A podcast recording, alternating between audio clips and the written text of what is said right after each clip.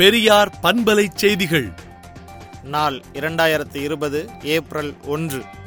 கொரோனாவை தடுக்க இந்து அறநிலையத்துறையை யாகம் நடத்த சொல்வதா எனவும் மக்களை தவறான சிந்தனைக்கு இழுத்து செல்வது பேராபத்து தடுத்து நிறுத்த வேண்டும் என்றும் திராவிடர் கழக தலைவர் ஆசிரியர் கி. வீரமணி அறிக்கை வெளியிட்டுள்ளார்.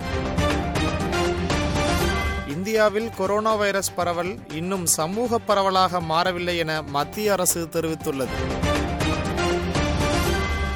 கொரோனா தடுப்பு நடவடிக்கைக்காக தமிழகத்தில் நேற்றுடன் ஓய்வு பெற இருந்த அரசு மருத்துவர்கள் செவிலியர்கள் மருத்துவ தொழில்நுட்ப பணியாளர்களுக்கு இரண்டு மாதங்களுக்கு பணி நீட்டிப்பு செய்வதாக தமிழக அரசு அரசாணை வெளியிட்டுள்ளது. இந்தோனேஷியாவில் தவிக்கும் நானூற்று முப்பது தமிழ் குடும்பங்களுக்கு மீட்பு உதவிகளை பிரதமரும் தமிழக முதல்வரும் மேற்கொள்ள வேண்டும் என்று திமுக தலைவர் மு ஸ்டாலின் வேண்டுகோள் விடுத்துள்ளார். இந்தியாவில் கொரோனா வைரஸ் தொற்றால் பாதிக்கப்பட்டோர் எண்ணிக்கை ஆயிரத்து எழுநூற்று நாற்பத்தி ஏழாகவும் தமிழகத்தில் இருநூற்று முப்பத்து நான்காகவும் உயர்ந்துள்ளது. மரணமடைந்தவர்களின் எண்ணிக்கை முப்பத்தி எட்டாக உயர்ந்துள்ளது.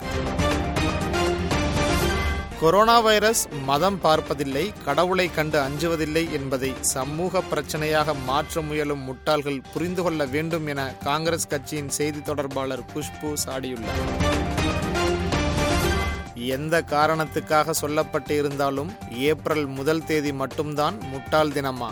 மற்ற நாள்களிலெல்லாம் புத்திசாலித்தனமாகத்தான் வீறுநடை போடுகிறோமா என கேள்வி எழுப்பியுள்ளதோடு கடவுள் உள்ளிட்ட மூட நம்பிக்கைகளுக்கு படித்தவர்களே பலியாவதை விளக்கி கடவுளை மற மனிதனை நினை என்ற தந்தை பெரியாரின் பொன்மொழியை எடுத்துரைத்து ஏப்ரல் முதல் தேதி மட்டும்தான் முட்டாள் தினமா என்னும் தலைப்பில் விடுதலை நாளேடு தலையங்கம் தீட்டியுள்ளது. மேலும் விரிவான செய்திகளுக்கு விடுதலை நாளேட்டை விடுதலை டாட் இன் இணையதளத்தில் படியுங்கள்.